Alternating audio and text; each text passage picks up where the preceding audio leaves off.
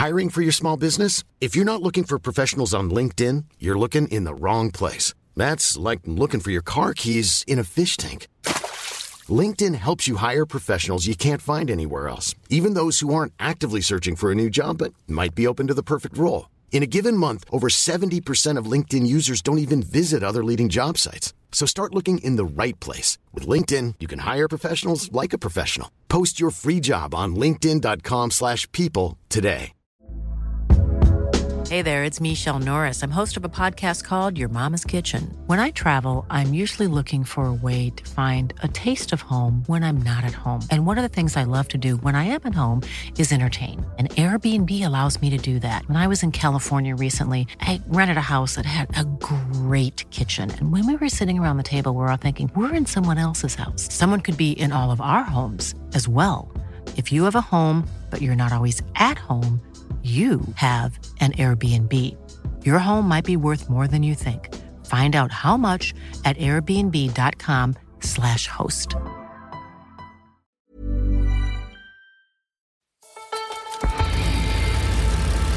Hello, I'm Ian Parkinson.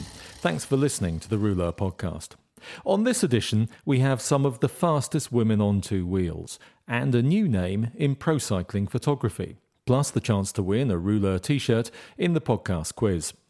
First off, two Olympic gold medals, five World Championship titles, European and Commonwealth champion, and now author. Jo Rowsell-Shand's book Full Circle is published this month, reflecting on her career as one of the most successful graduates of Team GB's so called medal factory. I retired in March this year after basically six months of deliberation after Rio, thinking, shall I go for Tokyo or not? So, yeah, announced my retirement in March and started writing the book end of March. Spent about six months on that. Finally went to print end of September, early October, and now it's out on the shelves. So it's all a bit scary. It was quite a nice process going through the writing process to reflect on my career.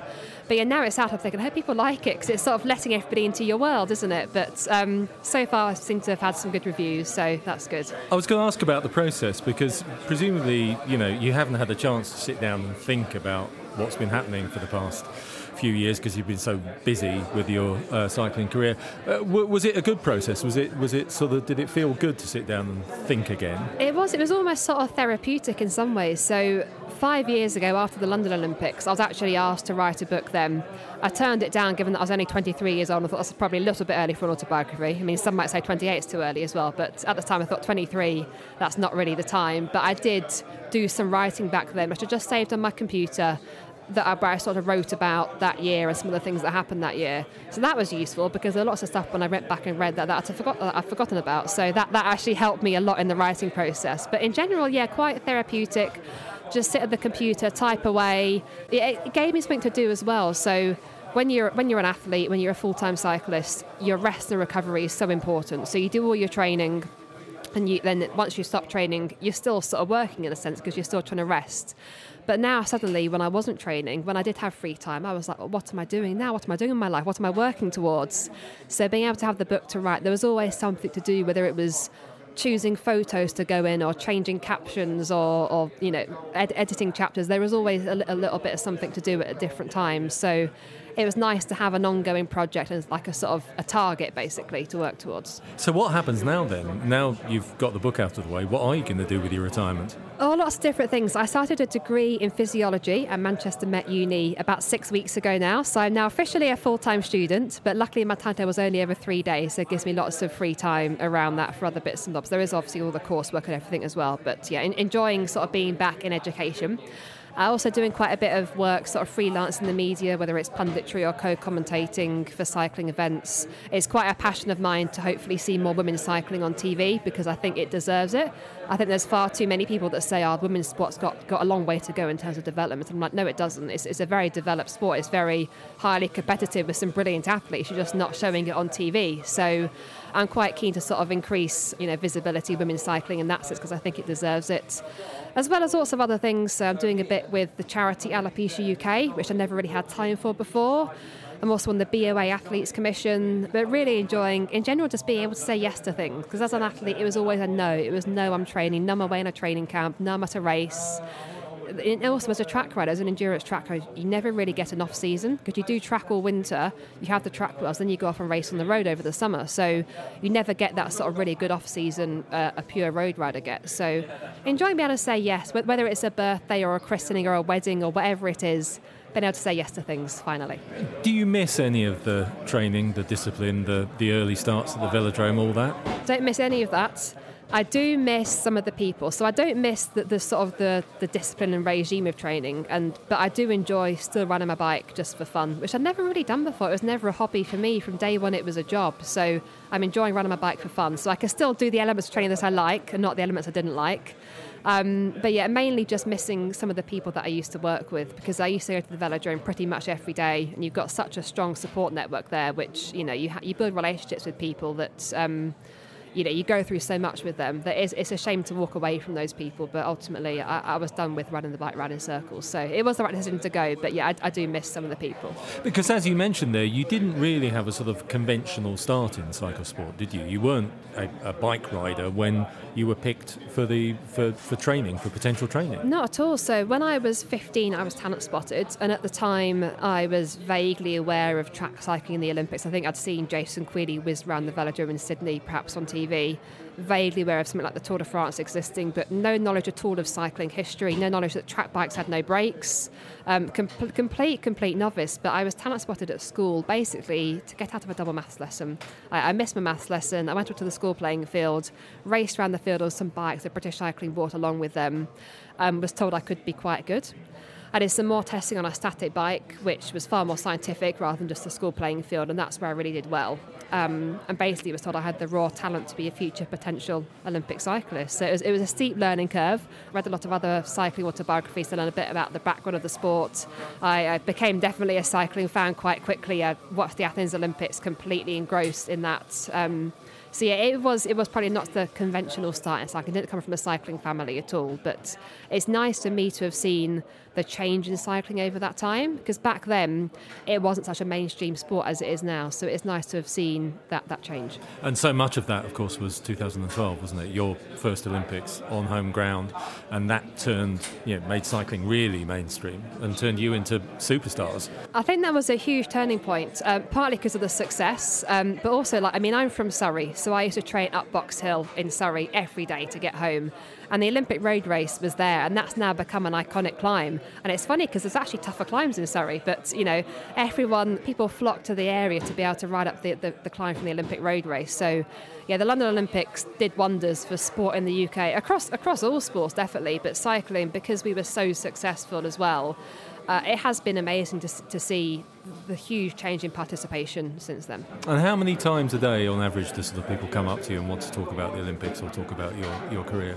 Yeah, I, I still tend to get recognised. Um, often when I'm on trains, actually. I think when you're on a train, you, people get time to sort of sit there and look at you. And I do spend a lot of time on trains these days, commuting about about the country. So, yeah, I, I still do get most days someone come up to me and say that they recognise me and sort of well done and congratulate me. The other day I was on the tube actually, completely in the world of my own, not concentrating at all. Someone came up to me and said, "Well done." And I, I, said to him, What for? And he was like, For the Olympics. And I was like, Oh, sorry, I was completely away with the fairies there. Sorry about that. Uh, but yeah, no, it is nice that people still are buzzing about the success because that's what it's all about. It's about inspiring people, not just young people, of, of all ages. So it is nice that people still talk about it. Jo Rowsell-Shand. The Rouleur Classic in London once again saw the announcement of the Vox Women Rider of the Year, which this time went to Annemiek van Vleuten of Orica AIS. After her horrific crash in the Olympic road race in Rio, Annemiek turned in some brilliant performances in 2017, including wins in La Course and the World Time Trial Championship, points and mountains jerseys in the Giro, and a strong showing in the Classics. Her reward was picked up by her fellow Dutchwoman, the recently retired Iris Slappendel.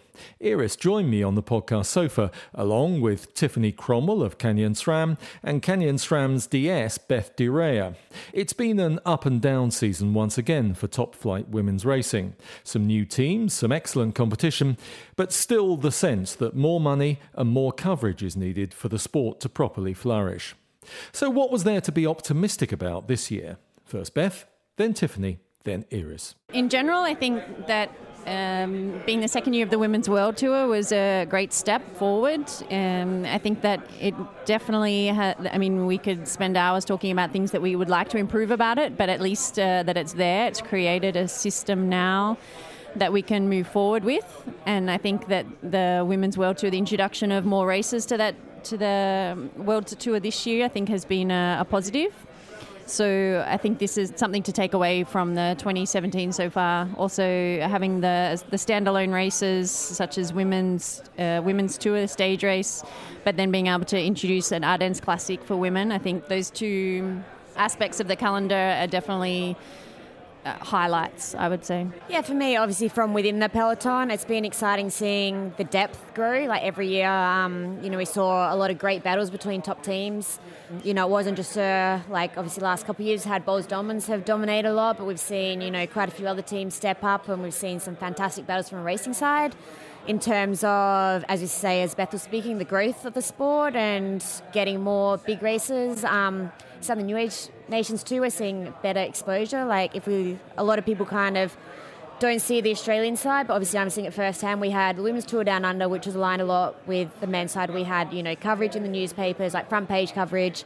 At the Cadel Evans Road Race, we had prime time TV, live coverage into the Women's t- Australian Open tennis final. So these are big, massive steps to see. And then, you know, here in the UK, like live at Tour of Yorkshire, the Women's Tour of Britain, Prudential. Um, so we are seeing that growth and the progress. Like things are slow, but it's moving in the right direction. And as long as it continues moving forward and we keep pushing boundaries and we keep increasing all aspects of the sport, we're going to get to the point where we want to see women's cycling get to. And that's exciting, you know, exciting to be part of.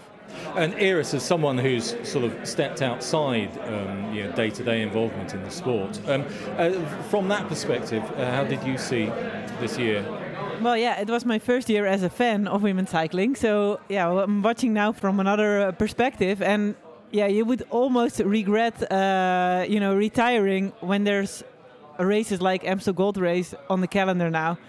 But uh, the, at the same time, it's been uh, it's been really amazing to uh, follow women's cycling, and uh, especially yeah, as Tiffany mentioned, the depth of the field. There's been so many different winners this year in the Women's World Tour. And you see also uh, younger riders really stepping up and uh, yeah be be part of the the finals. And uh, it it's just been really exciting races. So um, yeah it's uh, it's a good life being a women's cycling fan at the moment. Did you start a bit too early do you think?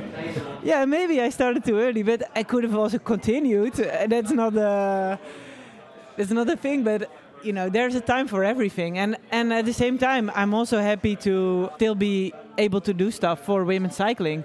Being part of the athletes commission this year not being a rider, I was able to spend much more time actually in this uh, kind of work. So As a woman on the UCI uh, Athletes Commission, is there a sense there that you're, if you know the expression, pushing at an open door? Do you think there's a willingness there to really improve women's cycling, or are you struggling inside that organisation a bit? Well, I'm not so sure with the new president actually. I don't know him, and uh, I, I can't really say about what I've read I don't know if he really has a clear idea about women's cycling, but I think for sure the UCI sees the potential of women's cycling, and there are people within the UCI very, they, they really care and, and they really want to grow the, the, the sport. It's just still like cycling in general, a very male dominated organization. But, you know, at the end, the UCI is, I would say, just a regulator. So when the future of women's cycling is not depending on the UCI. I had a lot of conversations earlier in the year with uh, women racers and uh, with teams about La Course, the, uh, the Tour de France, the, the, the, Tour de France related event. A lot of discussion about how it was going to work, whether it was going to work or not. We'll talk about next year in a bit. But how did you think it went this year? It was an experiment. Did it did it work? Um, from a rider's perspective, there was elements that was good and elements that was not so great. I think definitely having a different stage. You know, the Champs-Élysées is always special because you know the iconicness of Champs-Élysées racing the Centre of Paris is beautiful, but at the end of the day, it's a glorified criterium. For us to have a stage to show the true beauty and the strength of the sport is fantastic. A great battle on a mountaintop. You know, we did. We saw what women's cycling truly capable of. Like it was a great battle all the way up the Col d'Izoard but then they still was quite a short stage. The second element, people were quite confused about it. I don't believe that part worked. And, you know, even so much so before the race, we're in the team meeting and we're like, so as of tomorrow, we don't really know what's happening. Like, there could be 20 people starting in Marseille, there could be five people starting in Marseille. So it seemed like just people were confused. But we're all about trying different ideas, so I'm open to that, sure. And, you know, obviously, the Tour de France organised ASO want to try something different, but then they say, okay, for next year it's a one day race, and people are like, oh, that's not progress. But I still think what we have next year is better than what we have of the two days of this year. You know, next year is a true race. It's 120k. It's got some climbs. It's got descents. It's got racing elements. We can truly showcase what women's cycling is so beautiful and what's so fantastic about with that global exposure that we want.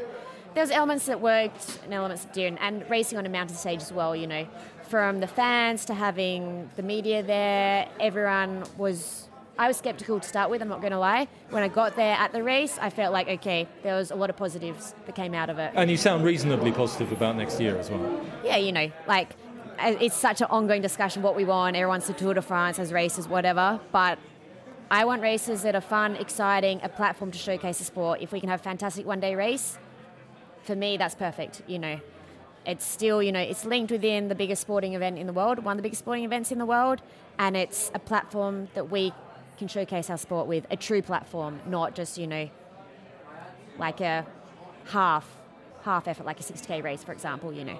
So for me, at this stage, yes. Where it goes next, that's the next question. But I like one day races, so I'm happy with La Course next year. Stefan Wyman uh, said shortly after the announcement was made, I'm not sure whether you, we saw it or not, that you know actually uh, we should probably stop obsessing about La Course and the Tour de France and actually concentrate on building up the rest of the calendar and really making sure that that's that that's uh, worthy of television coverage, of, is a proper representation of the sport. Do you think that's a that's a fair point? I mean, for sure, I agree with him that we also need to focus on building up the rest of the women's calendar. But at the same time, you can't deny that La Course, for all of the the negatives you can point out, at, at the same time, it offers one of the the biggest platforms for exposure for women cycling in the world, and in terms of the numbers, the reach, the viewers, the fans of it, you, you, cannot deny that. And there's no other race on the calendar, unfortunately, that provides that. So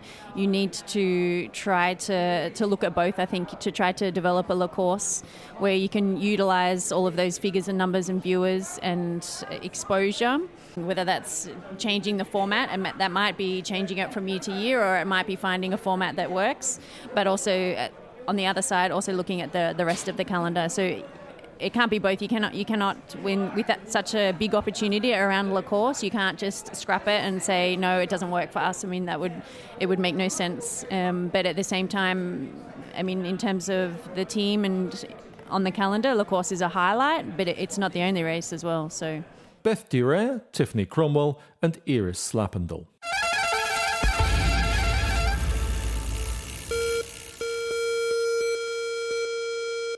The world of pro cycling photography is fiercely competitive and hard to break into. One name that's been appearing quite a bit recently is the Irish photographer Karen Edwards, whose new book, Gods, Rock Stars and the Cobbles, is just published. I'm in pro cycling 18 months now. Um, it started maybe back in 2012 as a hobby, taking photographs um, of Irish cycling um, just local races. Um, what actually happened was I had been cycling myself, training to race, and uh, I got sick. And um, in order to keep in with the cycling, I went and I bought a camera and uh, took myself out in the mountain and started taking pictures. And I soon discovered that, you know, this is something that I actually wanted to do. Um, I had I'd put out a few pictures on social media and some pro cycling photographers had got in touch and they said, you know, you've got something a little bit different. Would you, uh, you know, try to go down that line? I had no confidence, so I didn't. I just thought, no, no, I don't want to go down there. Um, so yeah, that's how it kind of started. Yeah. So you had a bit of a cycling background to start with. Um, yes, my uncle was a great rider in Ireland, uh, Mick Cahill. Um, he rode the Rás in Ireland. Uh, the Rás Tailteann. Um, he was second way back in 1970, I think. Um, so I, as a baby, I would travel around with my parents supporting him. So the bicycle was always definitely part of my life. How have you sort of found it breaking in, particularly to the to the pro cycling scene? Has it been welcoming? It's been really hard, but um, I suppose initially when I started off, it's it's trying to prove that you're not there kind of messing about. Um, you go in. Um, I suppose for me, I wanted to go in and show that I had something a little bit different and uh, prove that I was there to do my work, do the best that I could in promoting cycling. That's uh, what I wanted to do. And uh, to show cycling in the way that I see it, um, all aspects, not just the race, that there's a whole um, circus arena around cycling. And how would you describe your style? Because you do have a sort of distinct style of photography, don't you? I suppose slightly uh, punchy.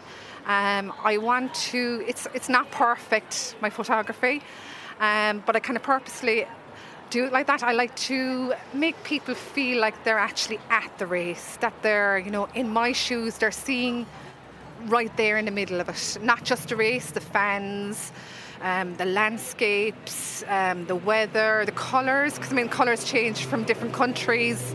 Um, I just want to bring the actual public and the fans into the race. You've got this book out. Um, I'm going to try and get the title right. It's Gods, Rock Stars, and Cobbles. Yes. Most of the photographs are from the classics. Yes. What is it about the classics that particularly appeals to you? It's just the history. Um, the cobbles are amazing. Um, just watching the riders as they race over those cobbles, it's just it's, it's breathtaking. I mean, I do them on the motorbike, and I mean it's bumpy on that, but like to actually race on those cobbles, they're so unlevel and. Oh, it's just, it's amazing. The darkness, the history, I just love everything about it. Karen Edwards. And all that remains is the podcast quiz. Last time we asked you which member of the Aqua Blue sport management team won a stage in the 2009 Tour de France. The answer was Nicki Sørensen, and the winner was Graham Bradford. Well, this time, and again for a Rouleur t shirt, it's a question about Vox Women Rider of the Year, Annemiek van Vleuten. Annemiek won two stages of the Giro Rosa and took the points and mountains jerseys. But where did she finish overall? Annemiek won two stages of the Giro Rosa and took the points and mountains jerseys. But where did she finish overall? Go to the Rouleur website, check out the page for this podcast. Full details of how to enter will be there. Thanks for listening. Catch up next time.